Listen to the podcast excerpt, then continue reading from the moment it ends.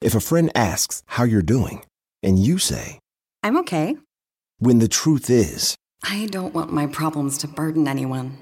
or you say, Hang it in there. because, If I ask for help, they'll just think I'm weak. then this is your sign to call, text, or chat 988 for free, confidential support. Anytime. You don't have to hide how you feel. Capella University is rethinking higher education.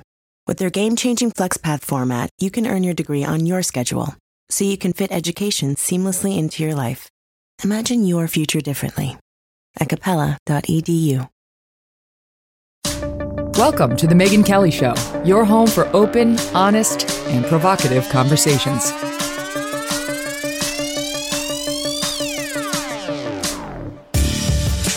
I'm Megyn Kelly. Welcome to The Megyn Kelly Show. Thrilled, thrilled about what we're doing today. My guest today for the full show is someone I have long admired, Mark Geragos. He's one of the most fascinating, accomplished, um, legit lawyers, trial lawyers in the country. He has defended some of the biggest names in the most famous and infamous cases over the past few decades, including several cases, several making big headlines right now and even today. Here are just a few of his most famous clients Michael Jackson, actress Winona Ryder, actor Jussie Smollett, oh yes, Colin Kaepernick, and Scott Peterson. Do you know that there's news in the Scott Peterson case? This is one of the first cases I covered when I was at Fox News. I was a young cub reporter. I didn't know what I was doing. I was much closer to being a lawyer than I was to being a journalist um, at that point in time. And so I love this case because it had all the elements, and the whole country was riveted by it. Scott Peterson um, was convicted of killing his wife and their unborn child back in 2004. Well, he was in court yesterday being resentenced. He was given a death sentence at the time. Well, he received a new sentence for those 2004 murders. Um, but Peterson might be getting a new trial as well. So it's not just that his sentence may, has been effectively reduced. Um, he may be getting a new trial. So we're going to get into why that is. Uh, and Mark Geragos believes to this day that Scott Peterson is innocent. Going to get into Jussie Smollett.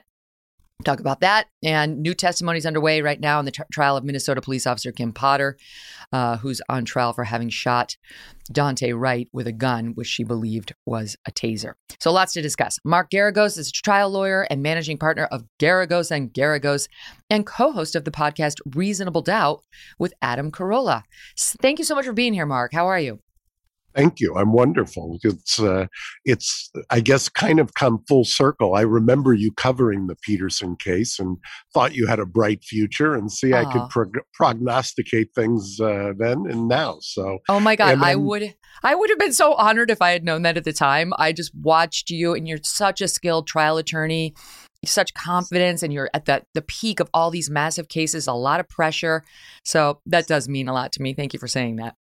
It was quite a it was quite a different time. I, the uh, you were just starting out. Kimberly Guilfoyle was just starting out. Uh, then married to the uh, the mayor, and um, Nancy Grace had just kind of blown up, uh, so to speak. And Court TV was uh, was really in its heyday at that It's point. true. I will tell you. th- I'll tell you though that the um, I was thinking about a lot of those things yesterday because, as you just mentioned, Scott was just resentenced. And by the way, I think that's a little bit of kabuki theater because the same judge who has this, and you had mentioned that the uh, California Supreme Court had reversed the death penalty unanimously, by the way, because we had complained in real time the judge was using the absolute wrong standard for uh, excusing jurors. If Mhm. somebody didn't have a um, uh, kind of a, a preference for the death penalty or not, he was just excusing anybody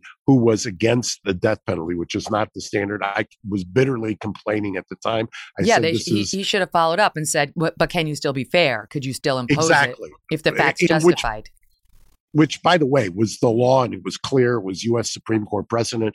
And the, the California Supreme Court uh, not only the poor judge De, Delucchi is now dead but not only reversed it but kind of excoriated the prosecution. Why did you allow this to happen?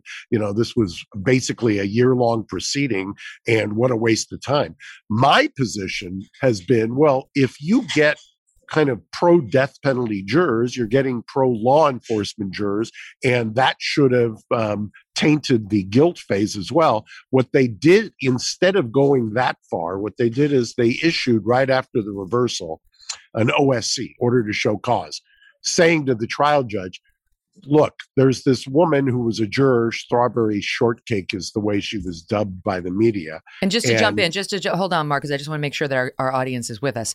We're shifting gears a little. He got a new trial instead of a death sentence because the judge shouldn't have been disqualifying jurors who had doubts about the death penalty. So that's why he got a different sentence. Well, what he on got Wednesday. was he got a different sentence. Exactly. different sentence. Penal- but he wants a new trial. He wants to ha- a redo on the guilt or innocence phase based on something else involving jurors. Yes, but it's a different issue and, and it res- re- revolves around this, as you say, strawberry shortcake. Okay, go ahead. Go ahead. Exactly. And so what they've done is they had a uh, they issued the the Supreme Court issued an order to show cause. So now there's they're back in the trial court. The same judge who resentenced him to life yesterday has now set a hearing for next year. Um, and the kind of an interesting twist that hasn't been reported on, she filed a declaration denying that she had lied or denying that she hadn't been truthful. But now she's got a new lawyer and she's invoking the Fifth Amendment. Oh. And so, oh wait, and, and so wait, wait, wait, wait. So again, let's set it up because people are not as Okay. neck deep in it as you are. Um, so this juror, the alleged misconduct is when you guys were going through because you were Scott's lawyer. I mean, we sh- I guess we should remind Correct. people of that again. You were his trial lawyer. So when you were voir direing the jurors and figuring out who you guys wanted on the jury, you and the prosecution had to agree. Um, th- this woman filled out a form and did not disclose that she had been the victim of domestic ab- of, uh, abuse while pregnant, which of course was the situation Might- being alleged yeah, right might, here. might have And given might to. have given us pause, right? Yes, of course. And and as a defense lawyer, you can either bounce somebody for cause, saying there's no way this person can be fair, or you can use your peremptory challenges, saying I don't have to tell you why I don't want her. I just I don't want her. Um, you don't you weren't given that opportunity because you didn't know. You didn't know that this woman had been abused while pregnant. She kept it a secret, orally in writing. I guess it came up a couple times. She never disclosed. And so I'll I'll bounce it back to you on, on what. So now she's pleading the fifth. Yeah, she filed a declaration, presumably at the behest of the prosecution, because it was a te- it was attached as an exhibit. And then she gets a new lawyer. Now she's now she's asking for immunity, which is shocking to me. Which, if you read between the lines, the prosecutor got her to say something, presumably that she no longer thinks is true or didn't think was true at the time. If they don't give her immunity, uh, then, as you know, they'll strike the declaration, and Scott's got a better than even chance of getting a new trial. What did she say in the declaration? Because uh, she she like uh, as I understood it, it's his defense counsel saying we came to understand that she had this thing and she didn't disclose it. Therefore, we're entitled to a new trial because he's entitled to you know a jury that doesn't have any sort of unfair bias against him. Why was she submitting a, an affidavit or a declaration? The juror.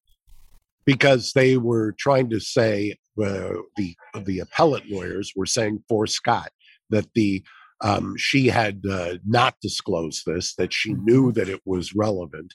Uh, one of the reasons that this was a hot issue, I had caught two other jurors who had lied, prospective jurors who had lied about their background and having domestic violence, um, and caught them in real time. And they had fooled me. I mean, one one juror had gone back. I mean, we're going back 17 years. Back then, they had chat rooms, and somebody had faxed me a chat room uh, conversation that one of these prospective jurors had, where she had was bragging that she fooled the dumb shit defense lawyer, me, um, and was going to get on this jury and fry his client. And I confronted her with that after I got that. I was a little ticked at my PI for not finding it, but that was the kind of stuff we were dealing with. That's where we coined the term stealth jurors, jurors who wanted to get on a Mm. jury for you know some other agenda other than to do Mhm. justice. So what? So now this court is, uh, I guess, February twentieth. I think is what they Fe- February twenty fifth. The hearing on whether he should get a new trial on guilt or innocence will begin, and I wonder what you think. I know what you want, but what do you think the odds are? Because I've read a lot of articles on it now, and and half of them say legal analysts say it's very, very unlikely he's going to get it. And then half of them say, legal analysts say, he has a very good chance of getting it. Well, the, we're in the state court. So the California Supreme Court, as I indicated, had unanimously referred this back to the state trial court. It's an awful heavy lift for a trial court judge in a case like this. Remember, at the time, you you probably have a, a a pretty good memory of it. I mean, yeah. this was the most hated man in America. As soon yep. as Amber Frey came on the scene, that was all she wrote in terms of the kind of pretrial prejudice and animosity and animus towards Scott. So mm-hmm. it's I, I hate to be a cynic, but it is a heavy lift. However, if strawberry shortcake does not get it get immunity and will not testify um, that declaration of hers gets struck and they're left with no evidence to rebut they being the prosecution to rebut the osc and so the presumably the he would get a reversal. Now if i if you're asking me to prognosticate i'm always more confident that that would happen in federal court than state court but mm. we'll see. It let's go back through it because his sister scott's sister Janey has been a tireless sister in law, has been a tireless advocate for him. I watched a 48 Hours piece not long ago that got into it in depth with her. And um, she and his supporters maintain he didn't do it. It's not just like the prosecution didn't meet its burden, that he is innocent of this crime. And the theory is, and just to remind the viewers, um, what happened was it was December it was it was December 24th. It was Christmas Eve, Correct. right? 2002. And I'll let you tell him, Mark. What was the the theory of the prosecution? Was what happened? The theory of the prosecution was that he had, at least in the opening statements, they had taken the position that he killed her on the 23rd, that he transported her in the back of a boat up to the bay, that he dumped her on the 24th, and then came home and had made conflicting statements, golfing or fishing, blah blah blah um, during the trial and by closings, we had, I thought, demonstrably proved that she was alive on the morning of the 24th. And the way we had done that is they had a forensic uh, computer expert who was on the stand. And during cross examination, I got him to admit that it appeared that the activity on the morning of the 24th was consistent with the websites that Laci would go to, that she had logged in and had all the signatures of Laci. So and we had shown in the hamper that the clothes that were there would have been the dirty clothes that she had worn on the 20, uh, worn on the 23rd. The prosecutor, Rick Distaso, who's now a judge, by the way, um, got up in closing rebuttal and said, Well, it really doesn't matter. Yeah, we may have been wrong. We don't know when she was dead. We don't know how she's dead. We don't know where. But the fact is, his alibi was in the bay. That's where she was found four or so months later. So therefore, uh, you you must convict. A couple mm. of the jurors in real time back then said, but for her being found in the bay, um, they never would have convicted. Um, I always thought, and I uh, publicly before I took the case said, you know, there's guys in in state prison on a lot less evidence that the body washes up in the same location um, where your alibi was. But mm-hmm. the the problem was it was a four month hiatus. Everybody in the world knew where he had been, and so that kind of takes away, if you will, the uh, the causal connection. And number two, that area where the bay was searched repeatedly by uh, four or five different agencies and they found nothing until after this huge storm and that's when they found um, Laci's body and Connor's um, mm. body as well because Laci was eight months pregnant with their their son Connor, and the theory of the prosecution was that he killed her because he was having an affair with Amber Frey and he didn't want a child and he didn't want to be with Laci anymore. He wanted to be with Amber Frey. um, you know, the very beautiful blonde who, you know, she, it was the Gloria Allred moment, you know, that we see in virtually every case. Um, and that was the bombshell because when Laci was missing, the whole country was saying, Where is she? Where is she? She's this beautiful eight month pregnant woman, d- adoring mother. Sharon Rocha, you used to see her everywhere. Uh, Scott Peterson's a good looking guy. It's like, oh, they seem like this all American couple. My God, it's Christmas Eve. What happened to Laci and Connor, the unborn baby? And then things turned when Amber Frey came forward. Amber had been told by Scott, and this is one of the things that led people to hate him and believe he did it. that his wife was dead. She only met Scott Peterson on 1120, November 20. And he said, My wife's dead. This will be my first Christmas without her, which, of course, you know, the prosecution was like, that's foreshadowing by him. And then Sharon turned on him. Uh, Laci's family turned on him. And then you tell me, Mark, because I know you don't like it when your clients give interviews to the press. I've listened to you for years, and I know you you'll dump a client for that.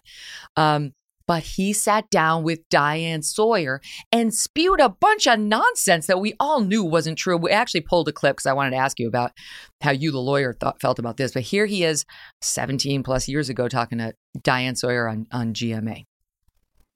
Did your wife find out about it? I told my wife. When? In um, early December. Did it cause a rupture in the marriage? It was not um, a positive. Obviously, it's a you know inappropriate, um, but it was not something that we weren't um, dealing with. A lot of arguing? No, no, no. Um, I, I, you know, I can't say that that even you know she was okay with the idea but uh, it wasn't anything that would break us apart. There wasn't a lot of anger? No. The Diane Sawyer confused face speaks for us all. oh, she was, was fine say, with your affair. Know, the, I used to say during this case that um, the uh, the absolute worst demographic for Scott and for me was professional white women.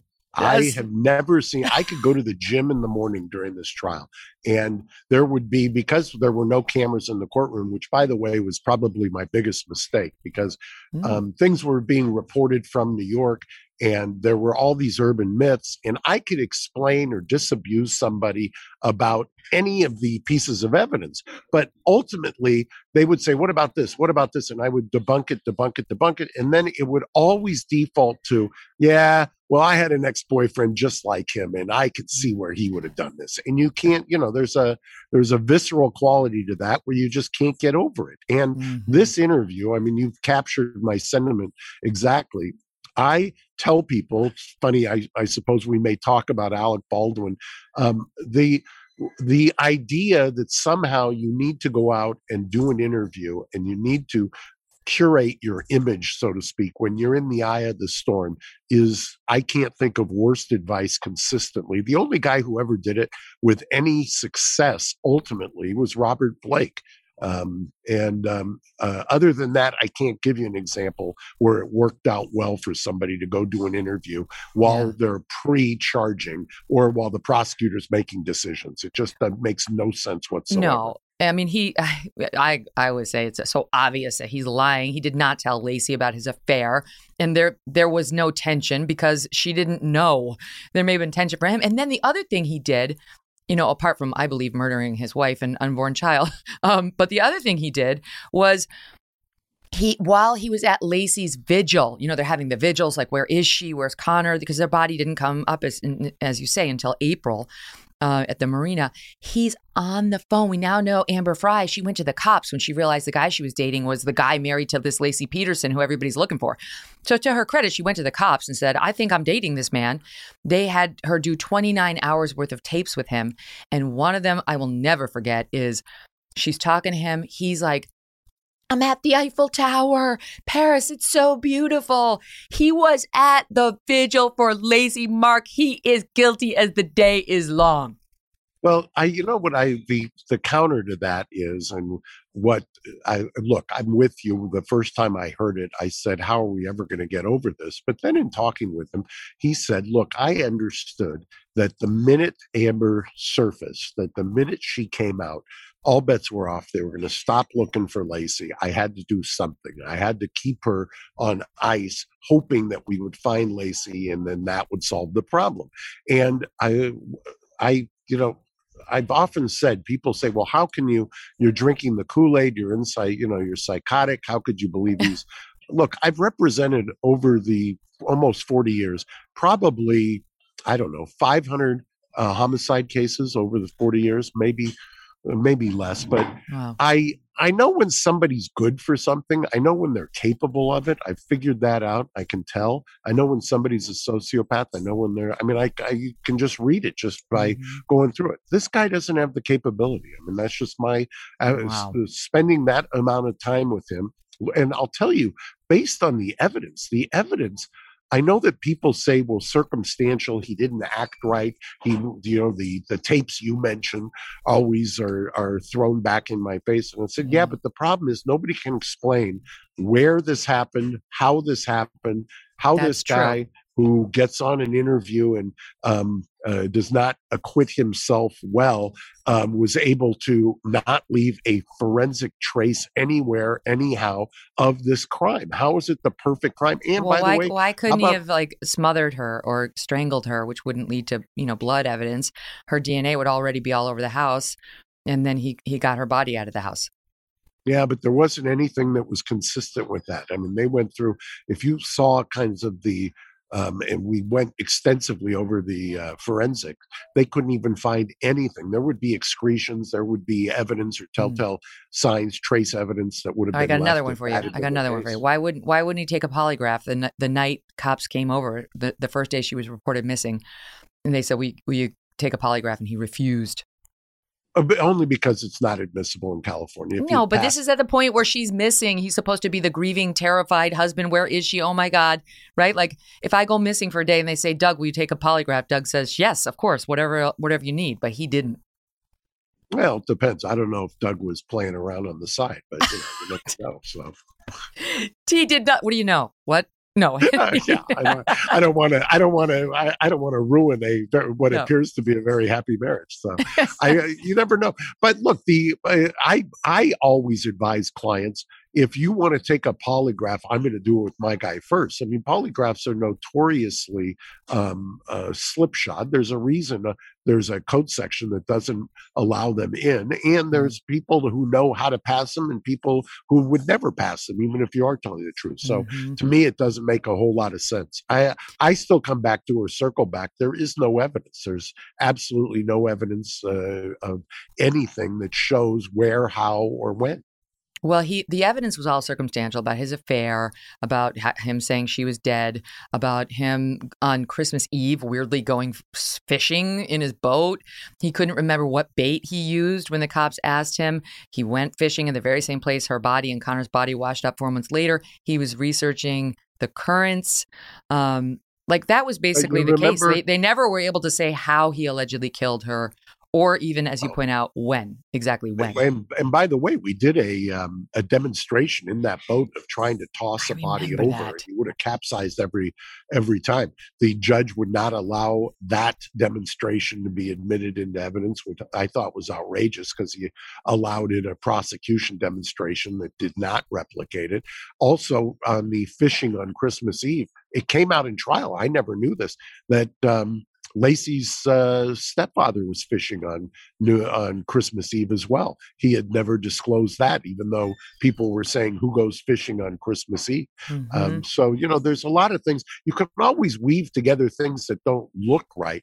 But at the end of the day, the, this is not the, this is a guy who's got absolutely nothing, a complete pristine background. And if you think he just committed cold-blooded murder, especially of his unborn son, which nobody will tell you that he wasn't excited about having a son, and I think that's what he wanted to say yesterday in the sentencing hearing, but the judge wouldn't let him allocute. Right. I'll I'll, I'll make just a couple points uh, for you. Uh, the, the the affect, his weird affect. He was weirdly aloof. He was smiling at the memorial, caught on camera with big smiles, and people were like, "That is not a grieving husband looking for his wife. That's a that's a sociopath." But we recently had on Amanda Knox, and she was talking about, you know, obviously she was wrongly prosecuted by this crazy Italian prosecutor, and she her affect too was a little off seeming at the time, and it was used against her in a very unfair way. You really can't go by that, uh, as it turns out. And then the other thing is what the theory seems to be from from Janey and others is that there were robbers, there were burglars in their Modesto, California neighborhood, that they were seen that uh, previously we were told that the, the robbery or the burglary they committed was on the 26th, but they have evidence that it actually happened on the 24th and that Laci may have been walking her dog, may have seen them, and may have been kidnapped by them. The dog was later found by itself with its leash still on. Some believe Scott did that to make it look like somebody grabbed her, and others, you know, his side will say the, the burglars got her. So we'll watch all of it play out. Um, I I think it's fascinating. If he actually does get a new trial, it will be the new trial of the century. It's gonna like, I, no one will be able to peel, peel their eyes away. It's just got too many salacious, interesting elements. Okay, so much more with Mark Geragos. He's represented everybody, everybody, including Jussie Smollett, including Michael Jackson. Gonna ask him about Kim Potter, Ghislaine Maxwell, and much, much more. Don't go away. If a friend asks how you're doing, and you say, I'm okay. When the truth is, I don't want my problems to burden anyone. or you say, Hang it in there. because, If I ask for help, they'll just think I'm weak. then this is your sign to call, text, or chat 988 for free, confidential support. Anytime. You don't have to hide how you feel. Sometimes it takes a different approach to help you unlock your true potential.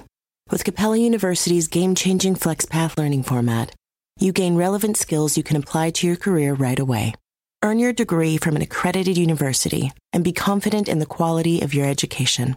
Imagine your future differently at capella.edu. Capella University is accredited by the Higher Learning Commission. Learn more at capella.edu/slash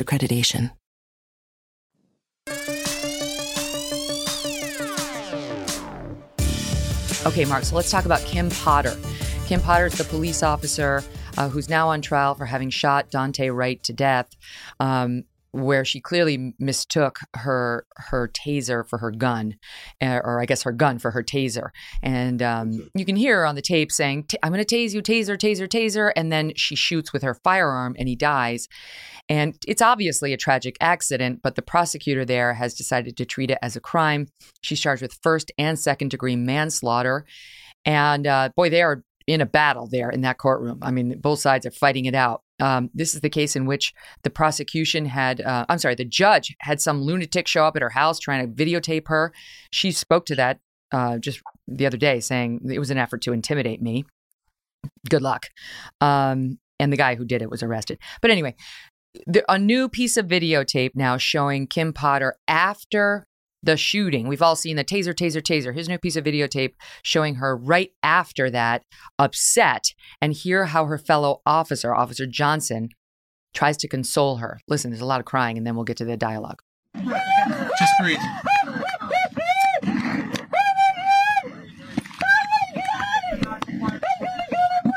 No, you're, you're not. No, you're not. That guy was trying to take off with me in the car. There you have it. I mean, I don't know, Mark. I think the average person looks at that and says, "Why are we char- charging her again? She she screwed up, but like, how is it criminal?" You know, there's um, I, I've been on obviously the criminal defense side. I also do a uh, probably half of my practice are suing police agencies in situations where people have been wrongly killed, and I've watched police officers almost uniformly get acquitted or have the judge dismiss at a probable cause proceeding. It's very, very difficult to ever convict a police officer. This case, I think, um, is uh, is very tough for the prosecution, um, and the this tape, and I'm glad you played it, certainly gives. Um, you know, people often say, "Well, they didn't show remorse, or they didn't understand, or they there wasn't they didn't act right." I, you know, we I've spent a career defending people who didn't act right. I mean, Mhm. clearly here, this is somebody who's in the throes of uh, a great deal of angst, and I think that that is going to probably carry the day for her. Because remember, other than people who are famous, P- uh, police officers are the only other category of people that truly get a presumption of innocence. Hmm, interesting. You know, to me, it boils down to the what are the instructions going to be to the jury? because if the judge tells the jury that she can't have behaved recklessly, which is required to prove first or second degree, um, she she if she can't have de- de- uh, behaved recklessly it, without knowing she was taking a dangerous risk you know what i mean? If she if it was a true accident she didn't realize she was pulling out a firearm and shooting then i don't see how she gets convicted. Andrew branca uh, who's been amazing he's great he writes over at um, legalinsurrection.com they were amazing during the rittenhouse trial and everything andrew said was right. Um, he put it as follows i was like this is exactly it he says the critical question is this Is the state required to prove that Kimberly Potter was aware that she was holding a firearm in her hand in order to prove beyond a reasonable doubt that her conduct in handling it was reckless and manslaughter? Do they have to prove she was aware that she was holding a firearm? The defense is their position is that you cannot be engaged in reckless conduct that you do not know you are engaged in, right? Like you don't you don't know you're firing a gun. And the judge hasn't hasn't instructed the jury and it hasn't and she hasn't given either side guidance on how this is going to come down. So i kind of wonder like it, it, all comes down to which way she how how she uh, informs on recklessness well one of the problems is and we've been arguing this in uh, california state court for years the difference between the state of mind for what's called an implied malice murder you know, the the difference in homicide between murder and manslaughter is whether there's malice. Well, there's also what's called implied malice. If you act in such a way, the law will imply that you had the malice for murder. Mm-hmm. Um, I've often argued, and there's I'm not alone here, that sometimes the state of mind when the jury gets the instruction on one of these manslaughter charges is very misleading, and and a jury doesn't know what to do with it. And here you've got I can understand why the judge is not giving guidance, so to speak, because they have what are called pattern instructions. They've got instructions that have been either affirmed or uh, blessed, if you will, by the appellate courts.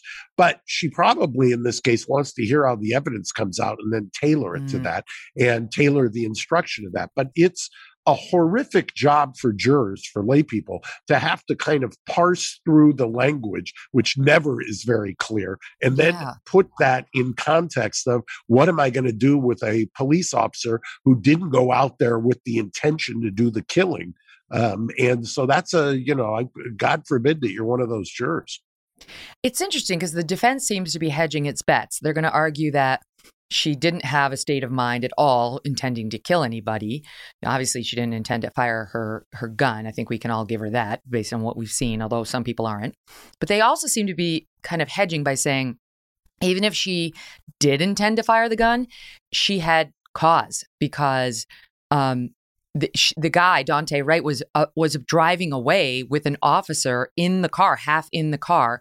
Here is so they, what what the prosecution did was they put on um, Officer Luckey, who was a three year officer who she she Kim Potter was supposed to be training that day, um, and he was a prosecution witness, sort of talking about his experience and what he saw. And then the defense attorney got up there and in like 20 minutes, seamless little boom, boom, boom, boom, cross examination, got out the following um, testimony. Let's listen to it.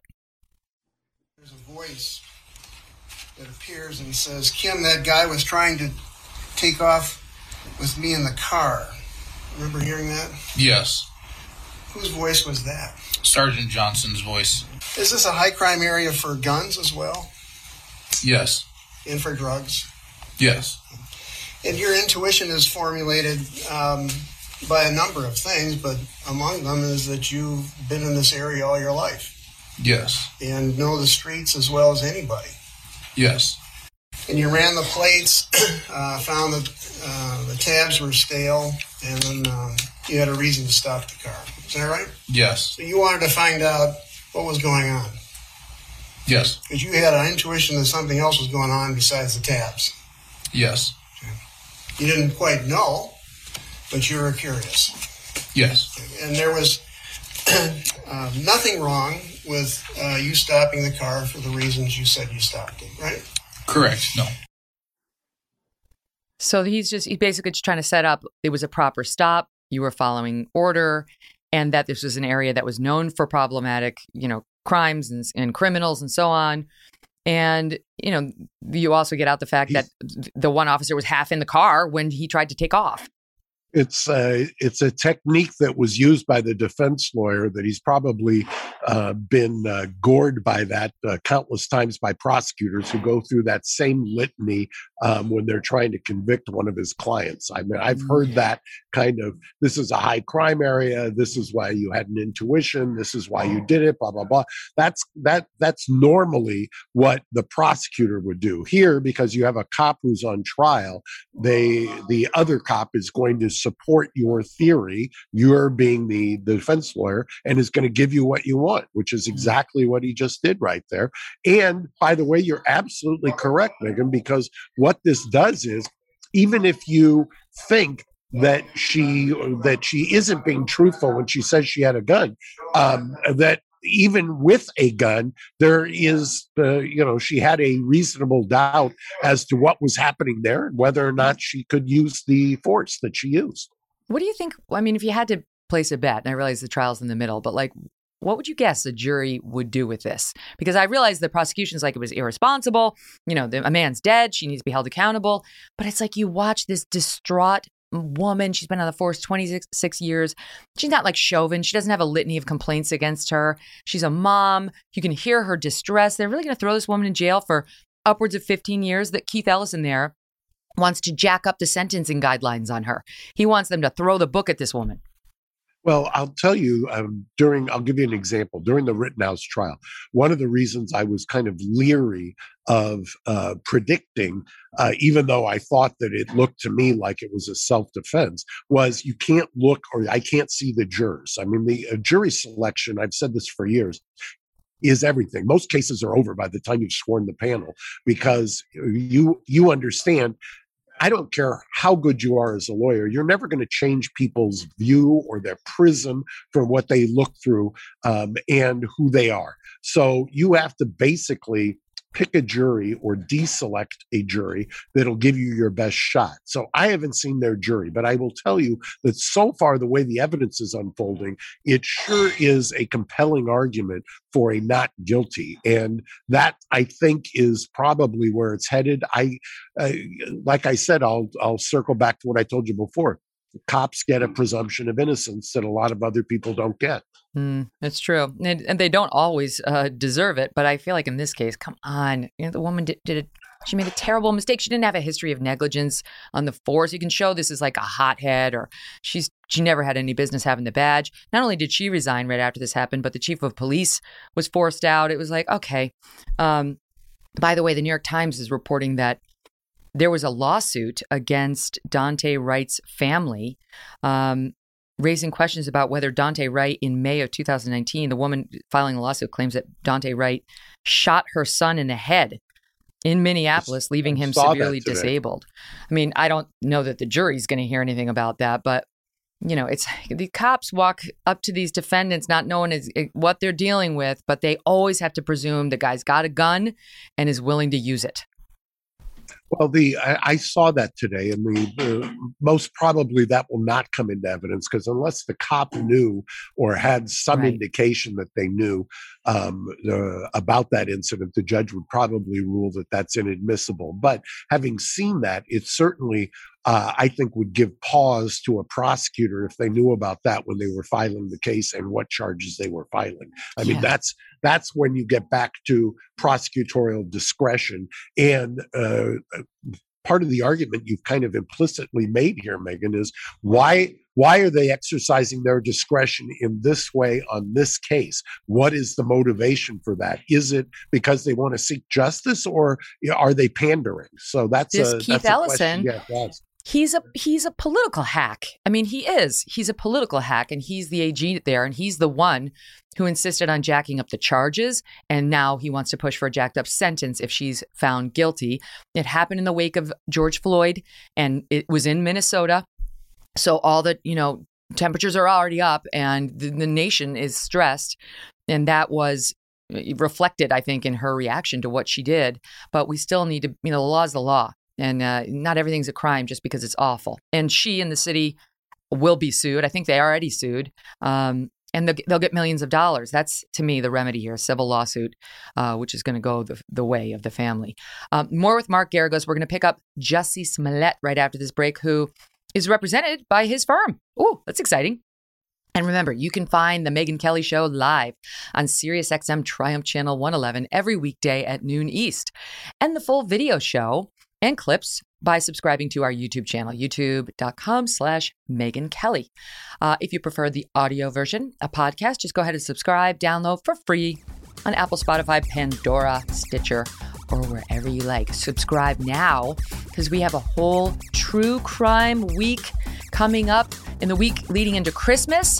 And one of the cases we're going to do a deep dive on is Scott Peterson. So you just got a little preview. Uh, so stick around.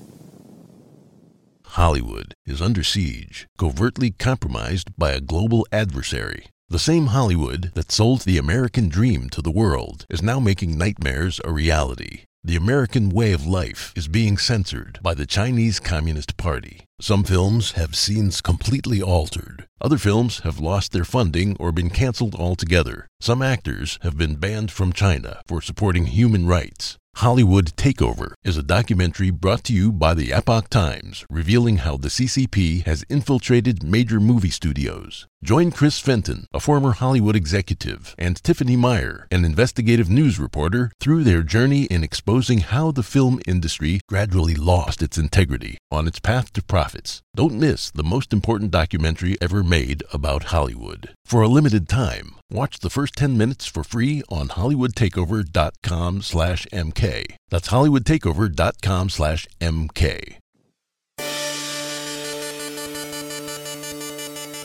So, Mark, Jussie Smollett, uh, the trial is in deliberations right now. The jury has had the case for about five hours, is by my count. Two two hours yesterday after um, closing arguments, and now they began this morning, um, right after nine uh, Central Time.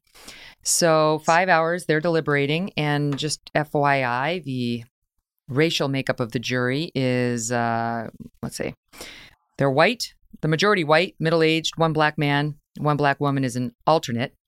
And uh, right. they are now kicking around whether they believe Jussie Smollett was the victim of a hate crime or made the whole thing up for favorable publicity. So I didn't realize until preparing for this that you your firm had a role in this case.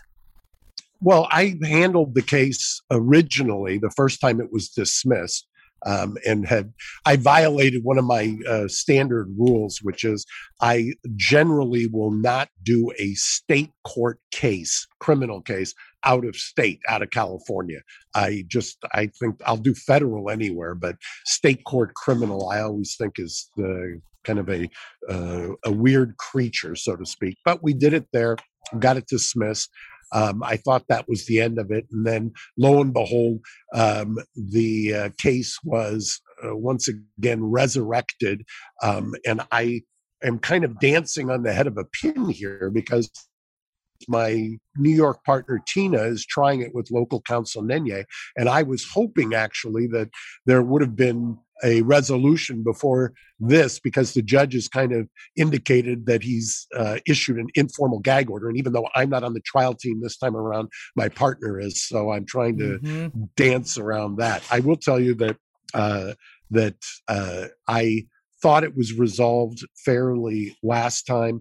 I um, have my own theories as to what's going on right now, but since there's an informal gag order, I'm gagging myself. But I have a lot to say, and after a, a verdict or a resolution here, I'm happy to fill you in as to what I really think is going on. Hmm, I accept. You mean with the with the lengthy deliberation, or with the fact that charges no, were with, ultimately with filed? the why this was resurrected, why the case was resurrected, and kind of the players involved and everything that uh, has transpired. I think uh, I think frankly um, it's outrageous that he's on um, trial again for the very same thing um, that it was already resolved on. And, what punishment did um, he face the first time around? Well, the punishment was he was the case was dismissed. He forfeited ten thousand dollars, which was the basically the ten percent of the bail, and had um, performed some community service. So Oh, that those were all the things. I That's, I that's nothing. the- he deserves. I don't think he belongs in jail for a long time, but he deserves to be punished. He made this whole thing up. He undermined legitimate claims of racial attacks. He did more to damage, you know, black people who genuinely get attacked by racists than anybody's done in a long, long time, and he should face trial and be punished. okay. So you and I can agree to disagree. And when no, I like I'm- it when you can't argue. when- yeah, I was just going to say when I'm not muzzled, I'm happy to respond to all of that, including the fact that he's maintained his innocence, testified that it didn't happen, and Uh, the only so does OJ. Yeah, well, the uh, OJ, I always say the jury got it right in both cases in OJ. The criminal I understand case that. not I, well, I understand the, the the proof argument in the OJ case, but that man killed his wife and her friend Ron Goldman, and there's absolutely And- zero doubt in my mind. and Um, the yeah. civil jury did their job.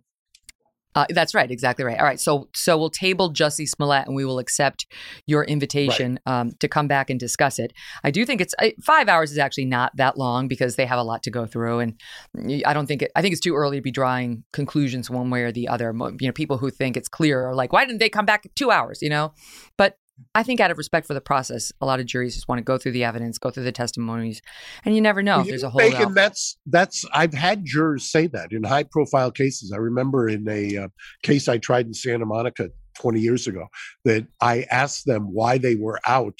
They came back and they acquitted the client across the board. And I said, "Well, what were you hung up on?" They said, "We really it really weren't hung up. It's just it's a high profile case. We didn't want people to think that we were just going to come back not guilty immediately, a la OJ." So they Mhm. jurors are aware of that. They get that. Yep.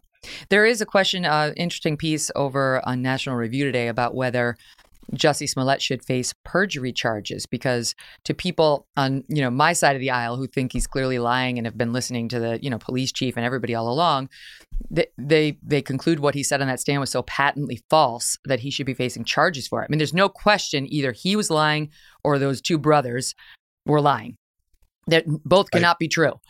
Um, I, so the idea that you're going to keep torturing me with this when I can't respond because Well, let me ask it this way. Let me ask it I don't way. want to get my it- poor partner in trouble who's But how unusual is it? Now, I won't forget Jussie. How unusual would it be to, if there's an acquittal in a criminal case, for the prosecutor to then come back and charge the man acquitted with having perjured himself? Well, let me give you a, a more uh, uh, an example that happens more often in federal court where you have sentencing guidelines. If you get on the stand and testify and lose, you get your sentence enhanced. I mean, that's that because you did not accept responsibility. You uh, basically obstructed justice. You lose three levels of uh, acceptance. So it happens in the reverse all the time. It, it, and it shouldn't be that way, but it is because you've got an absolute right to go to trial, force Right. the prosecution to prove their case. You shouldn't get punished when you go to trial and try to prove that you're not by taking the stand, which is waiving your Fifth Amendment rights. So I take the opposite. In fact, it reminds me of when people say, how do you sleep at night knowing that your client is guilty? And I said, I don't lose sleep over that. I lose sleep over going away when I've got a client who I believe is innocent. That's when I lose sleep and engage Right. in alcohol therapy. Right, 100%. You know, when I went to law school, I used to be that person. I wanted to be a prosecutor, and there was a very well known defense I never attorney would have guessed. There's a very well known defense attorney who came in and started talking to us. And the young, idealistic me actually asked that question How do you sleep at night? You know, knowing that you're you're getting guilty murderers and so on off. And he answered it the same way you did. I I come around. I'm definitely more prosecuted prosecution oriented still, but I love the role that criminal defense attorneys play, and it is critical to to due process to the to the nation standing on the stilts upon which it was built originally. And I hate that it's being eroded, you know, more and more in various settings, and you Well, sort of you get you railroaded there's- for ideology if without a defense lawyer. You know, there, it's an interesting flip that has taken place. You know, I made my career basically in the 90s defending Susan McDougal, who was Bill and Hillary Clinton's erstwhile business partner in That's Whitewater. right. And I tried her case in Santa Monica. I tried against the Office of Independent Counsel for an obstruction of justice. We won in Little Rock against Ken Starr. Um, and all the arguments that we used to make and that the Democrats used to make in the 90s about a, an office of independent counsel and a prosecutor who had political motives. Well, now you see that those are the same arguments that uh, President Trump was Yeah, making. it's all been I- almost identical, and the Democrats were all of a sudden embracing law All right, hold on. Stan, I'm standing you by there. There's much, much more to discuss, including Alec Baldwin, Michael Jackson. We'll do it right after this quick break.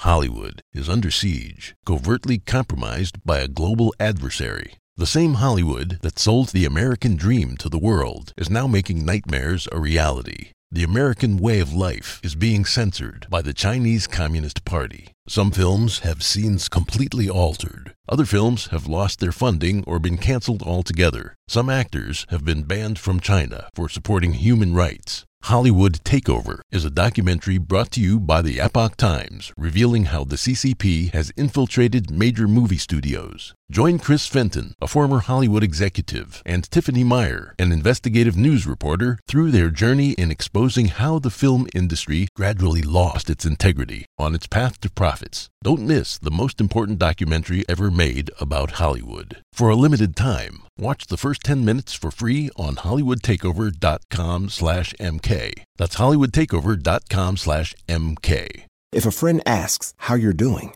and you say, I'm okay. When the truth is, I don't want my problems to burden anyone. or you say, Hang it in there. because, If I ask for help, they'll just think I'm weak.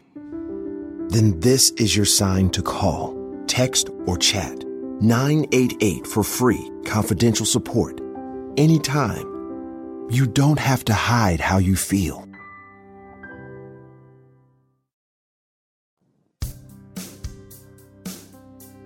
All right, let's talk Alec Baldwin because I did listen to your Reasonable Doubt podcast with Adam, uh, where you talked about that. And as usual, you were fascinating on it and had some very strong thoughts on Alec's deci- de- decision to come out and fight the PR war before the legal war, which is the far more important war, has been settled. You can't stop these huge egos, you know, from going out there and doing what they believe they is best for them and the brand. Now, I want to play for the audience the the section I heard you taking particular issue with on the question of whether he feels guilty. Listen. No, no. I feel that there is. I, I feel that that that uh, someone is responsible for what happened, and I can't say who that is, but I know it's not me. I mean, I, I honest to God, if I felt that I was responsible, I might have killed myself if I thought I was responsible. So why did you not like that? I look. There, there was an easy way to thread this needle if you're insistent on um, throwing yourself on the grenade, as obviously he is. The the you say, do I feel guilty?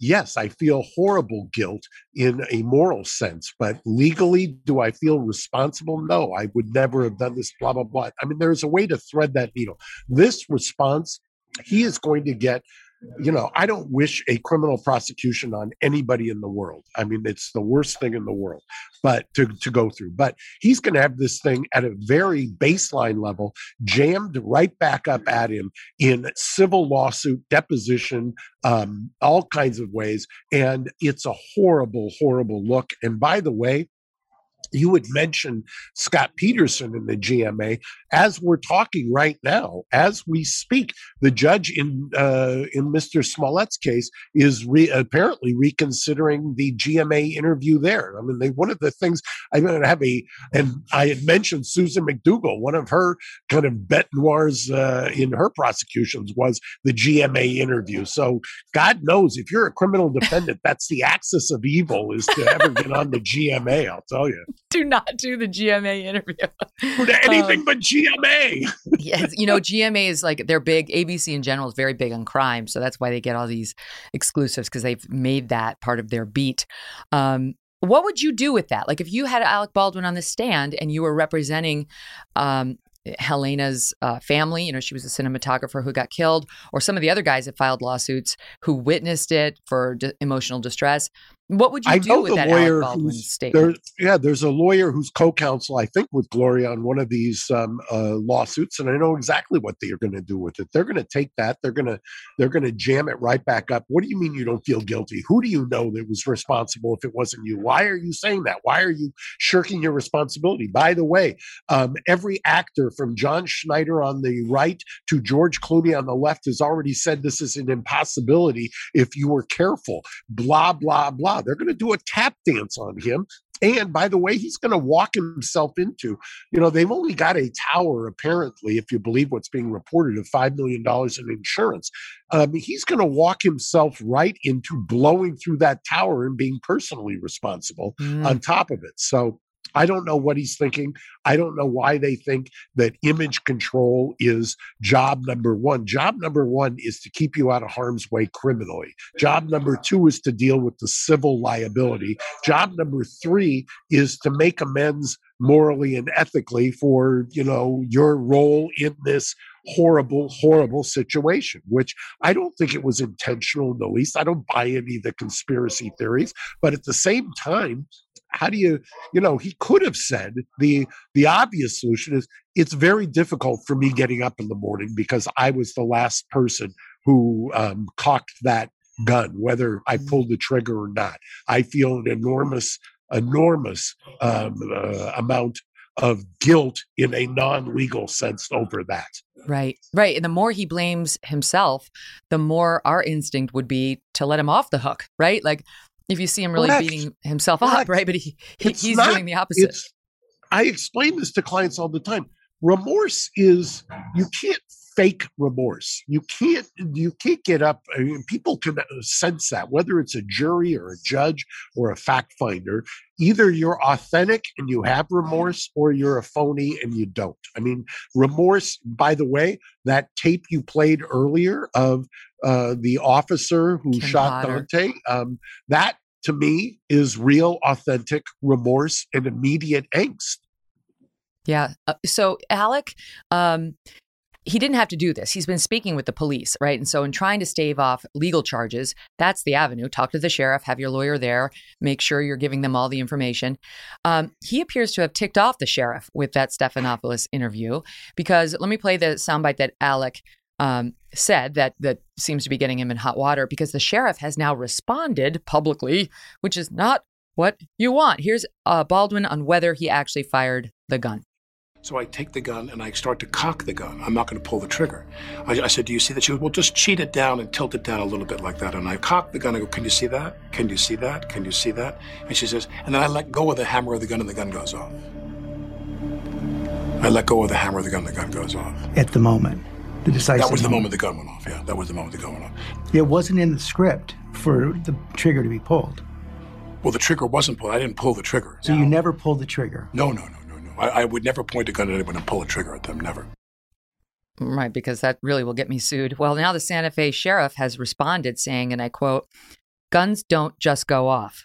So whatever needs to happen to manipulate the firearm, he did that, and it was in his hands. What, what would you have thought if you if you saw that as Alec's lawyer? I would have said, I told you so. And I would have, you know, probably pulled a uh, Harland Braun and resigned uh, like he did in Robert Blake's case. I mean, you can't go out there. This is not a public relations issue. This is a criminal investigation. You can't go out there and then inflame the very person who is investigating you. You, as you said, you cooperate, you try to show that you are uh, anything but um, uh, uh, trying to provoke them. But they he's repeatedly done everything that he shouldn't do. It's almost a textbook case of what you shouldn't do when you're in harm's way. Yeah, it's he's not campaigning for an Oscar. He's trying to keep himself out of jail and out of bankruptcy court. Um, well, you know, okay. the he said the other day, I don't know if you saw it or if you've got the clip. He said somebody told me basically I'm not in harm's way. I don't know who that somebody was, unless they're baiting you into being stupid. So I, it's, Right. it's mind-boggling to me. If somebody's telling you that, I hope it isn't your uh, lawyer. Yeah, we haven't heard that from the sheriff. Um, okay, so let's talk about fe- speaking of famous clients with huge egos who believe they know better when it comes to dealing with the press and how to handle law enforcement. Michael Jackson. While you were dealing with the Scott Peterson case, you were representing Michael Jackson on the child molestation criminal case. Um, and I realized that ended because you had to focus on Scott Peterson, and Michael was like, only one person can represent me. Um, but that was crazy. Well, I mean, you were, actually, you were you- everywhere. I'll, I'll give you a backstory there. The um, originally before that case was filed, I had had repeated conversations with the DA, and uh, his name was Tom Sneddon, I believe. Yeah, I and remember him. I kept telling him this case is a loser. I don't know what you're doing. Uh, this fam, this Arvizo family, I've investigated. I have figured out, and I did it in real time for Michael because I'd represented Michael for years at that point, and I knew that they. Um, this was not a family that was going to end well uh, for Michael, and so I advised them the the the Jackson team they needed to kind of extricate themselves from this. And sure enough they did. And um, then the arvizo family went to the same lawyer that had previously represented the um, uh, accuser from 1993 that howard weitzman when howard Well, can, was can I just clarify something, Mark? I just got a little lost there. You, you told Michael to extricate himself from what really, like when he was friends with the boy and the family Yes, prior to them accusing And him. this- you, you were like, these are grifters. Do not befriend them. That was basically your take. I yeah, I won't reveal the attorney client, but that's a pretty good uh, that's a pretty good synopsis. And um, so then what happened was is the Santa Barbara DA ended up um, indicting him so that they wouldn't go to a probable cause preliminary hearing. In California, almost all uh, criminal felony cases are prosecuted by way of a preliminary hearing. They didn't want the witnesses on the stand because they knew what we would do to them. So they didn't end run. They indicted.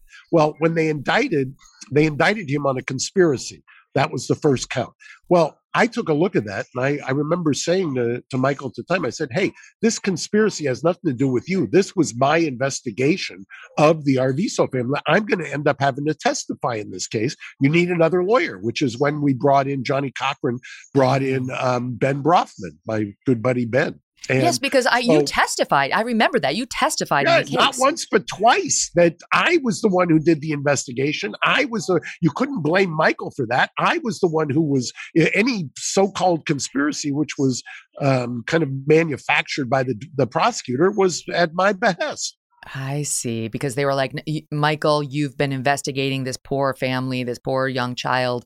And you were like, it wasn't him, it was me. So you couldn't represent him. You were a witness. I was a witness. And like I say, I didn't testify just once in front of Judge Melville and the jury. I testified twice, and I'll never forget the second time saying something which that jury found to be very humorous. I, I think I was mocking the prosecutor. And I turned to um, Pat Harris, who was then with me, and I said, uh, This jury's never going to convict him. This is a, a laughing jury, is an acquitting jury. Yeah, that's that's an interesting rule. So, and you were right; they did not convict him. But of course, no. no. the mean, stories case was- about him would continue. Well, yeah, because as you pointed out, the family had to like they'd sued other people. Like when you see these vexatious litigants who sue over and over and over again, it's like, mm, mm, okay, but the accusations against him would never stop. And I'm I've been dying to ask you about this, and I I use. You know, a lot of our listeners are just listeners; they're not watching this on YouTube. Uh, so I'm using air quotes. The documentary about Michael that was on HBO uh, and what you thought of those two accusers, James Safechuck and Mark um, Well, uh, Robson. I'll tell you what I thought about that documentary. I, mean, I came very Sorry, close wait. to suing. I came very close to suing in that case because I remember Adam actually on our podcast had played a clip from the documentary. And they made it seem like I was saying, I'm going to land like a ton of bricks on top of these accusers, blah, blah, blah, blah, blah.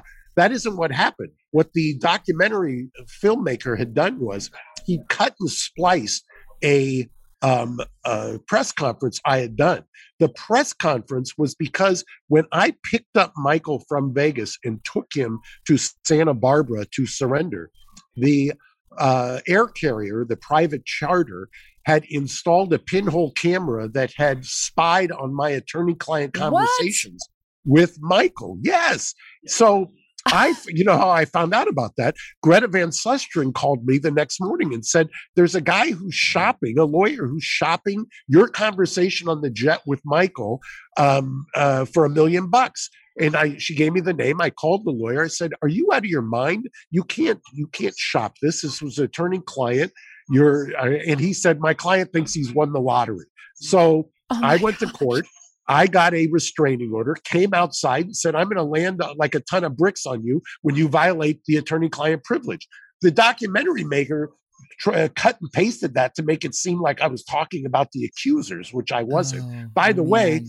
That guy who we got the restraining order against was later prosecuted federally, convicted, um, and I got a $25 million judge or $22 million judgment against him Oh, nice. um, for th- for that as well. Well, the Court of Appeal reversed it and said that that was excessive. So I'm sure the guy doesn't have $22 million anyway, but it's a moral victory. I can't believe it. your life is so fascinating. You've been, you, like you're you've just done everything. You've represented everyone. So I saw that documentary and I was like, okay, it's not doesn't look good for Michael, that's for sure. Um, but because I am a lawyer at heart, like you, I needed to know more. So I started digging and digging and digging, and then I found all this stuff, in particular about Wade, um, about the the lies he's told in his civil litigation against the Jackson estate, about how he denied having shopped, written and shopped a book about Michael with laudatory things in it, and then it turned out they found it they got it from like Random House or one of the publishers. So he lied. He got caught lying under oath at his deposition. Then they demanded copies of said book from his computer. He he said he didn't have any, or so he basically lied at every step. And then they proved that he had copies on his computer that he tried to write over. I mean, he was lying all along. And the other guy, James single- Safechuck, every single point. And that documentary maker should be ashamed of himself. He I didn't that mention any of it, Mark. job. He didn't mention any of it. Exactly. It was completely sanitized. It was a complete rewrite of history. But you know, that's uh, I I hate to say that that's emblematic, but it certainly seems to be emblematic of what's happening in America right now, and and with uh, what.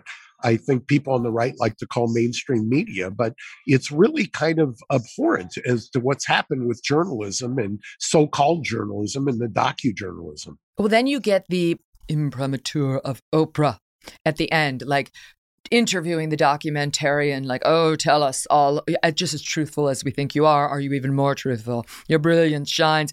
It was, this is bullshit. I don't know what happened between Michael and either one of these men when they were younger. I don't know. No one knows. We weren't there. But, well, they know.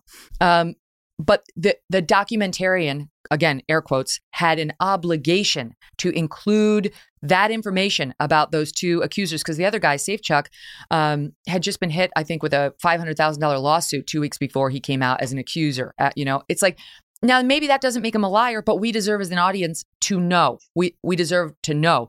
And I, I go on this tear a lot mark because i hate the absence of due process and trial by media even though i'm in the media.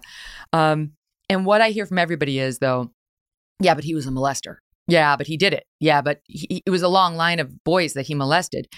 And I don't, I don't know whether that's true or not. I actually, I don't know whether it's true. I heard, I heard the same things everybody else heard. People would, people would say, "Would you take your son?" Because my when I was representing Michael, my son was ten years old. They used to say, "Would you take your son Jake to Neverland?" And I said, "Well, actually, I did several occasions." So yeah, but did you let him I- stay overnight? I don't you? know. I don't know anything about the other accusations. I do know that the accusations, when it involved the case I was dealing with, were ludicrous.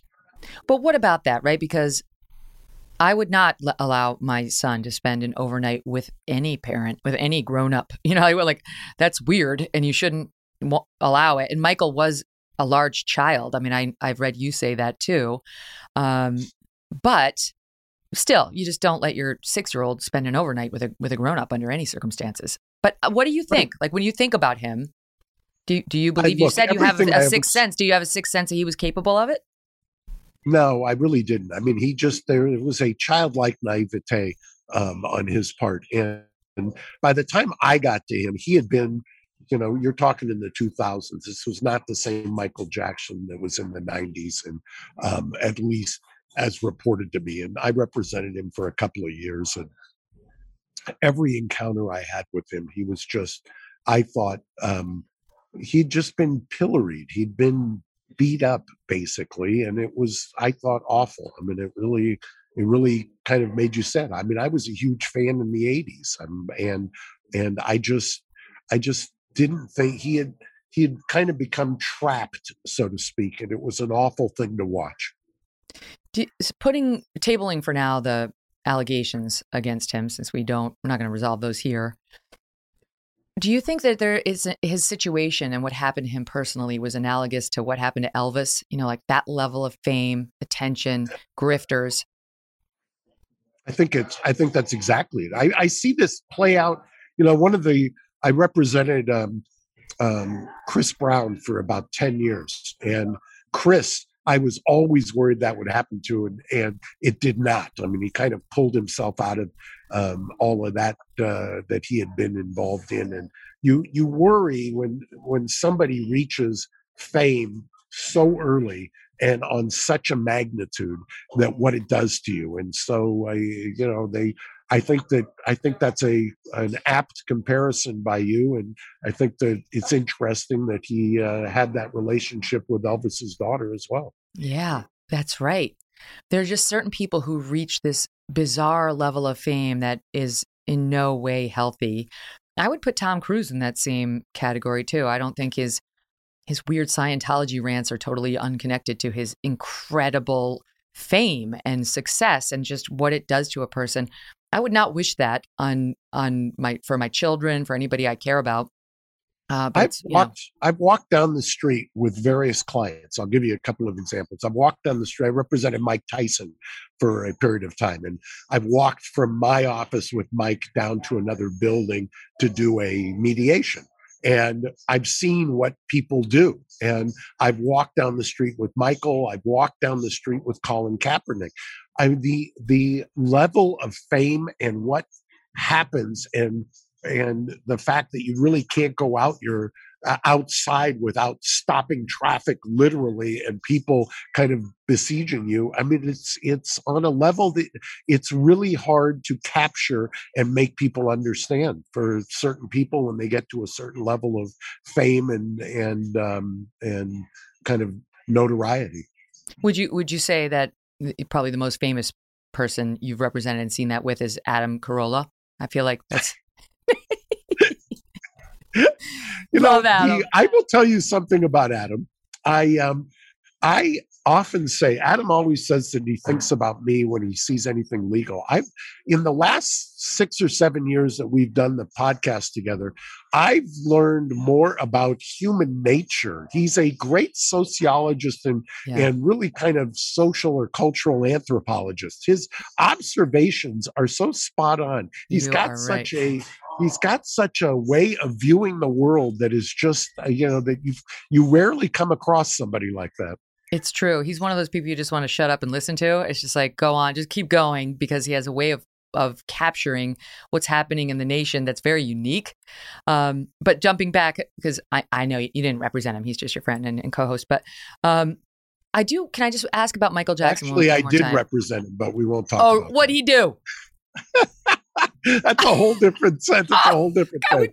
I have I have represented Adam, so uh, mm, I'm going to get him. I'm going to do a. Uh, yeah, you get him in here and you cross-examine him. I'll see you. I'll we'll test your chops and see what you got. I still got it. I do. Um, I, I have to fa- ask well, You're raising I, boys. You got to, right? That's right. Oh my God, 100. percent Although my daughter's just formidable. I mean, I, I always say like they could they could send her down to Guantanamo. She could get anything out of anybody down there. Um, she. So when you were with Michael Jackson, since you spent so much time with him, like what was he like? Would you mind just describing it? So he's he was childlike, but like, can you expand on it? Because I'm genuinely curious what that would be like. By the time I got to him um, in the, uh, like I say, in the 2000s, um, we spent. I spent uh, multiple times or multiple days at Neverland, so watched him there. I watched him um, in uh, when he was camped out in Vegas as well. Um, the he was struggling. I mean, I think that's the best way to put it. He was struggling with all the things that were happening with the accusations. He was frustrated by it, um, and I, I kind of there was a lot of empathy I had for him. I, I one of the things that's hardest about doing the kind of work that we do is when you've got people who are in the eye of a storm, it's it's very hard to try to get them centered because uh, they're, they they it's kind of an existential threat. The the criminal prosecution is there's I often tell clients at least with a death, a sudden death of a, a, loved one, you have the ability to mourn, to have a funeral or some kind of a ceremony or wake, and then you get to move on. You get some kind of closure. You never really get that in a criminal case, and so that's that, that's what I witnessed, and it and it, it was awful to watch. It's just a it's a mm. strain, it's a drain, and it's just a um, uh, it's a real, real painful thing to watch somebody who is so creative, who is so brilliant, who's such a genius in one area to have to deal with something that is so foreign to them. Right, and so ugly. I mean, just terrible, terrible accusations. Um, so much more to go over with Mark. There, I, I could do this all day. I could keep you here for ten hours, and I'd still have more to talk about. We're going to pick it up after the break. I want to ask Mark about CNN, where he worked for a while. What does he think about how they're, how they are today? Hollywood is under siege, covertly compromised by a global adversary. The same Hollywood that sold the American dream to the world is now making nightmares a reality. The American way of life is being censored by the Chinese Communist Party. Some films have scenes completely altered. Other films have lost their funding or been canceled altogether. Some actors have been banned from China for supporting human rights. Hollywood Takeover is a documentary brought to you by the Epoch Times, revealing how the CCP has infiltrated major movie studios. Join Chris Fenton, a former Hollywood executive, and Tiffany Meyer, an investigative news reporter, through their journey in exposing how the film industry gradually lost its integrity on its path to profits. Don't miss the most important documentary ever made about Hollywood. For a limited time, watch the first 10 minutes for free on hollywoodtakeover.com slash mk. That's hollywoodtakeover.com slash mk. Okay, so Mark, I used to watch you for years on CNN, back when CNN was watchable, and you'd give your legal analysis on everything. And then you were gone one day, and I was like, uh, somehow you were linked to Michael Avenatti, and I was like, okay, he must have been temporarily insane because Mark Geragos is way too smart to associate his brand with that lunatic. Um, so what happened? Uh, why you don't work there anymore? What happened? And why, why would you ever have associated with that nutcase? Well, I represented Michael. So, uh, as a client, I mean, he had a um, DV case, and I represented him, and I had known him for Domestic a violence. number of months. Um, and then the uh, cases you mentioned um, happened in New York. Um, CNN, in their infinite wisdom, decided to cut and run. In fact, I think I famously called them the cut and run network. But they they were already kind of descending into this polemic that they've um, decided the path they've decided to go down. I, I think you know, there was some kind of irony that you would see Anderson sitting with Toobin next to him as they're announcing that um, Cuomo would be suspended. Uh, and now I'm seeing where Mr. Zucker is being pilloried for his handling of the situation. And uh, there, eh, I think it, the writing's on the wall. There's going to be a a shakeup, and the largest stockholder in their merger there has already said they need to get back to what they used to do, which mm-hmm. is Malone of the Discovery Channel. So yeah. I think within the next six weeks you'll see a reboot there. They, they, given what's happened over there and the ratings and everything else, they they're not long for this world in their present kind of composition. Are you shocked? I mean, I, I've said publicly, I used to watch CNN when I was getting ready for the Kelly file. I used to have in my office I had CNN on, not Fox, because it was like O'Reilly before me, and who I, I think is enormously talented, but he's not. You know, if you want to get facts, at least back then, you would put on CNN. you would put on Anderson Cooper. And that's gone. Even Anderson, gone. They went hard partisan during Trump, and it was way more opinion from the anchors than I ever wanted.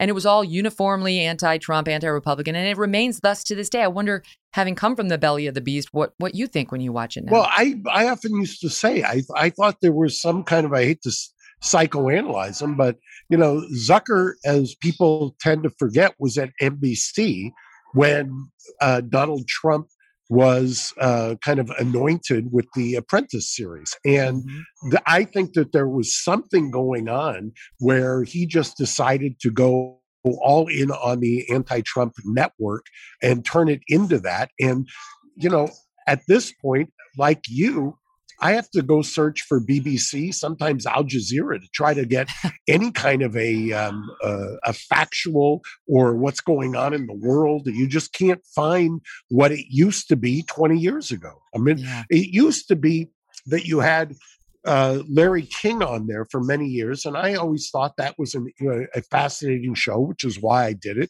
because it was long form. People would talk, kind of like what you're doing now, and you would get to at least hear things that weren't just like a, a Twitter bite of 140 characters. You get people to talk. You'd have a give and take. They could have different uh, viewpoints, and you would hear that. That to me is more interesting than somebody just going on a polemic with two other people who are kind of their cheerleaders. Hmm Yeah, you might learn something. You might be intellectually Right. stimulated instead of just outraged all the time. How about that? Exactly. what What did you make of? I mean, right? So CNN cut and run because you were sort of with Avenatti when he got caught up in that thing to I extort. was I was there but you- and and and had um, was trying to mind you I had a relationship with Nike. I knew Michael and tried to uh, kind of mediate a situation that I thought um, would turn out bad. I mean I've got a we could do a, a whole uh, hour on what what happened there but um, like i say michael was also a client i don't want to denigrate him in any way shape or form That's okay. I'll do it. yeah i mean you yeah you will do it and i'll sit and just listen to you Well, so he got he wound up getting charged criminally. I mean, he had he had many legal problems. This is just one of them.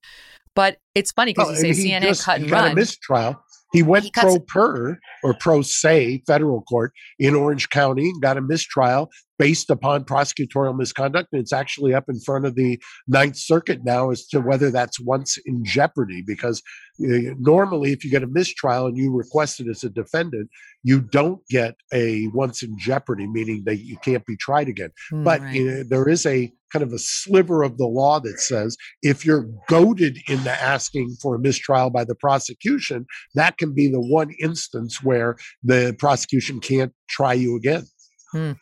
Well, whatever it is, he's a bad man. Um, but you're not.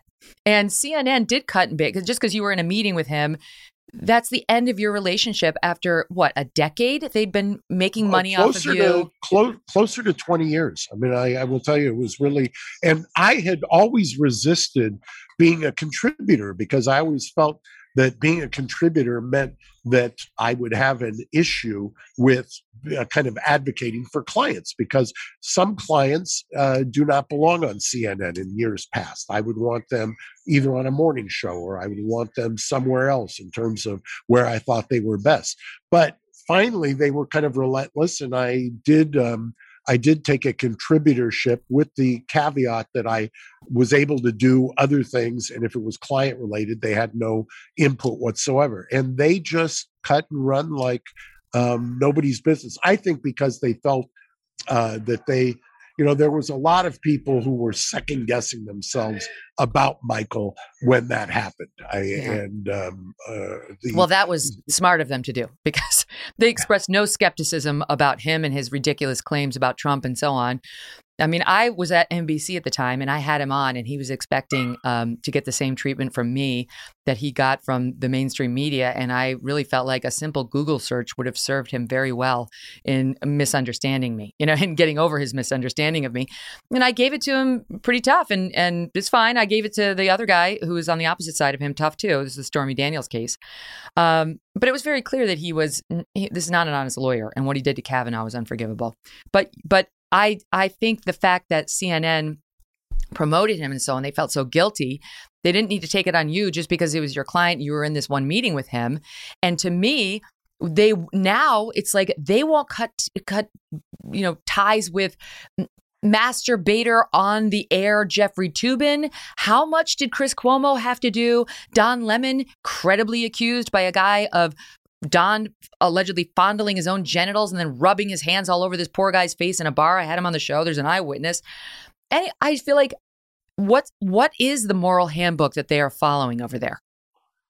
like I say, I think that I everything that I've been hearing, I still have friends there that uh, that I've known, like I say, for decades, and everything that I'm hearing is is that Zucker's not long for uh, the uh, the job, and that people are not happy with what's happened to it. And you know, it's not exactly unpredictable. I mean, they kind of went all in on the Trump mania. And obviously, once Trump was gone, what are you going to do? So the ratings have cratered. Uh, it's really, uh, you know, I'm old enough to remember when they would get a 10 share, and now you're talking below a one share.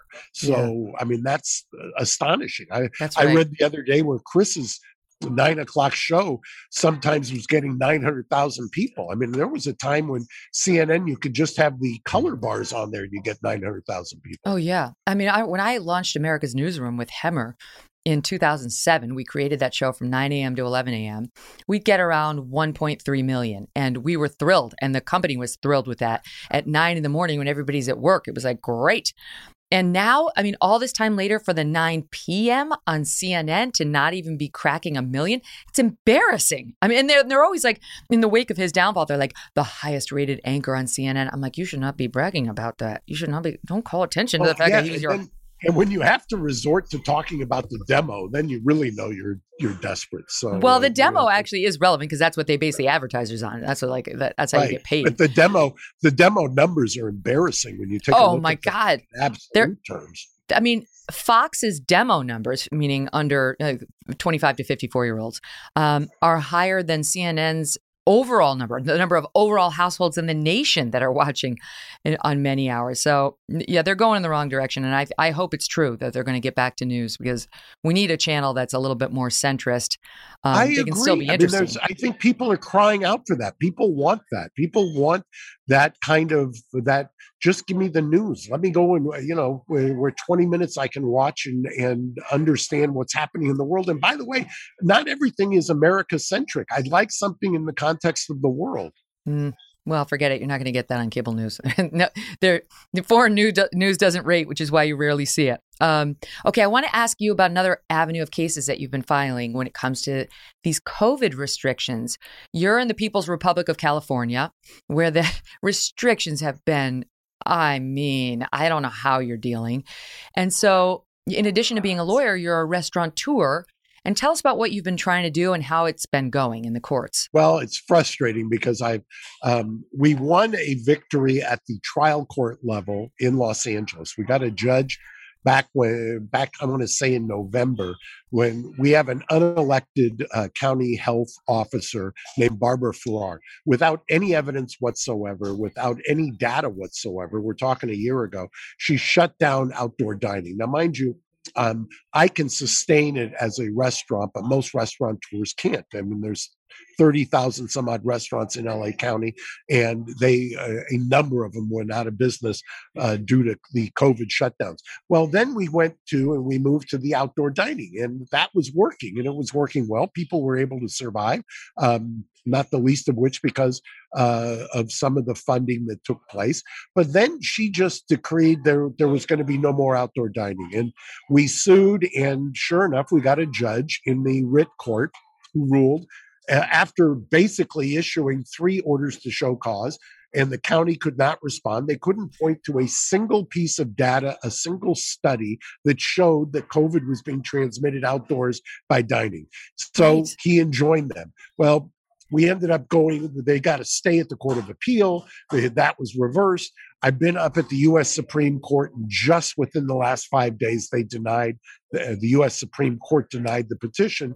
But the one of the things that's happened is Justice Gorsuch has basically called out this case, this 100 year old, 120 year old case named Jacobson, and said that it's been given a towering presence. And I couldn't agree more. Mm-hmm. And that's the fight that we've been fighting that basically unelected bureaucrats from health departments are decreeing what what people can do or not do and that all of that is predicated on this state of emergency that our governor has announced i think going on 20 months ago. We're still in a state of emergency in california which is the only basis upon which the county health directors can do what they do it's it's so crazy because you're out there in, in California. Up until recently, I I've been living in New York for 20 years almost, and you know the mayor of New York just on his own decided that 5 to 11 year olds must have mandatory vaccinations in order to eat inside any restaurant there. You have to double jab your 5-year-old to eat in a restaurant, to go see the Rockettes, to go to a movie theater, to go to the gym, whatever. Go see the Knicks. Uh, it's ridiculous. They've been going. They've been going to all of these events, and the the rates didn't spike. The spike's coming in the Northeast now because it's winter, right? That's the way it it, it goes. Um, but the children are not to blame. The children aren't a major factor in any of this.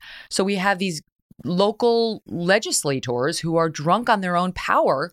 Like no dining outside. That's think about that. You just kind of it's like no, that's insane. That's insane. Right. COVID's not spread exactly. outside in any and meaningful way, way the only thing i mean if you saw the stacks of paper that uh, that we file back and forth in the briefing the only thing that was ever cited by the county in defense of this outdoor dining ban was a what I would characterize as an anecdotal example of a person in Wuhan who had said he got it and he thought he got it outside. That is what we're that basing. Is different. He was eating a bat. That's not the same. I just feel like it's gotten so out of control. I love to see the lawsuits because they're they're drunk on their own power. De Blasio is out of here at the end of this month. His reign, thank God, is ending. And what they say is he I mean, talk about delusions. He thinks he's going to run for governor. like hello, Earth to Bill, and that he wanted to shore up his support with his far left liberals by imposing all sort of draconian orders on the people right before he left. And he's doing it. And now all these people think about the people come from Europe with their kids. You know, they come to see New York the way we go to London, the way we go to Florence.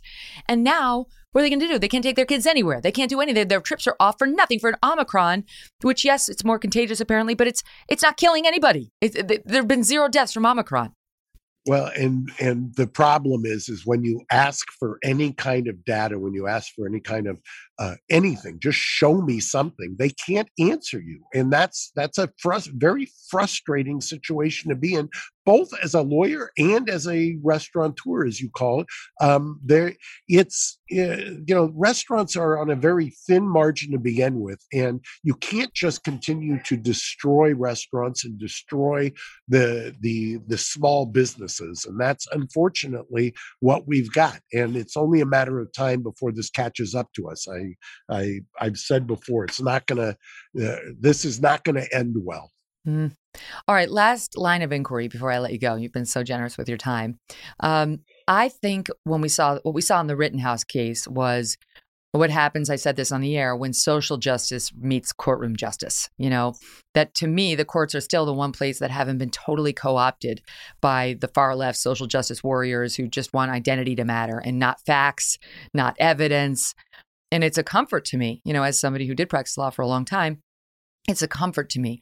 But when I see what they're teaching in law schools, there was just some case. Oh my gosh, what was it? One of the university, one of the law schools now is requiring people to have an affirmative statement of how they're going to be anti-racist and you know pursuing it. And it's like, what? Wait, it's none of your business what their political persuasions are, how, where they stand on these social issues. Just teach them the law.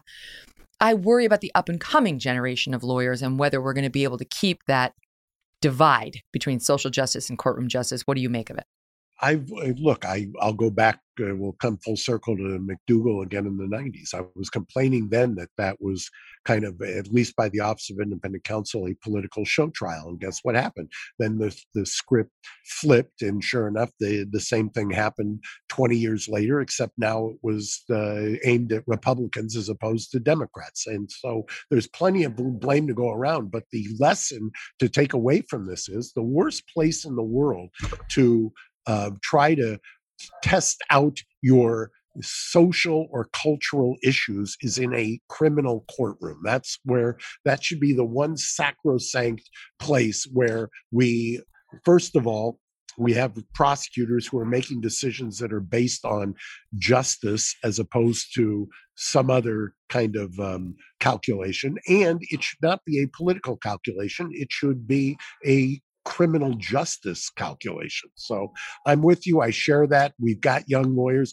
I've got some great young lawyers, and I've experienced other young lawyers who I think you know could use a dose of you know my father who was my partner for many years used to say that one of the things he thought that the criminal justice system could use is a dose of the military justice system. And I'd say, What do you mean? And he'd say, Well, in the military justice system, you can be a prosecutor one day and a defense lawyer the next day. And that's a great way to kind of weed out the ideological agendas if you have mm-hmm. to understand what it is to prosecute somebody and you have to understand what it is to actually defend a human being. I like that. And, and conversely, any plaintiff's lawyer or, or prosecutor should be sued at least once in their life, right? Be on the other side of it, feel the stress of it's, what that can do. Uh, exactly uh, right. It should be a prerequisite. All right, so now I'll let you go, but uh, are you going to at least are you going to give me a prediction on how Jussie Smollett's going to come out? Hung jury, con- conviction, acquittal? No, but I'll call you. I'll call you. I'll call into your what is it? One eight hundred Megyn line. Yeah, what eight three three four four Megyn. M e g y n. I'll call you after. All right, good. I'm going to hold you. you to that. Thank you, Megyn. I enjoyed this. Same. Such a pleasure. Come back, please. Okay. Thank you. Thank you all so much for listening. Tomorrow on the show, we're going to have the Hodge twins. This is going to be fun. You're going to love these guys. Meantime, download the show on as a podcast and go ahead and subscribe, subscribe if you would at youtube.com slash Megyn Kelly. See you tomorrow. Thanks for listening to The Megyn Kelly Show. No BS, no agenda, and no fear.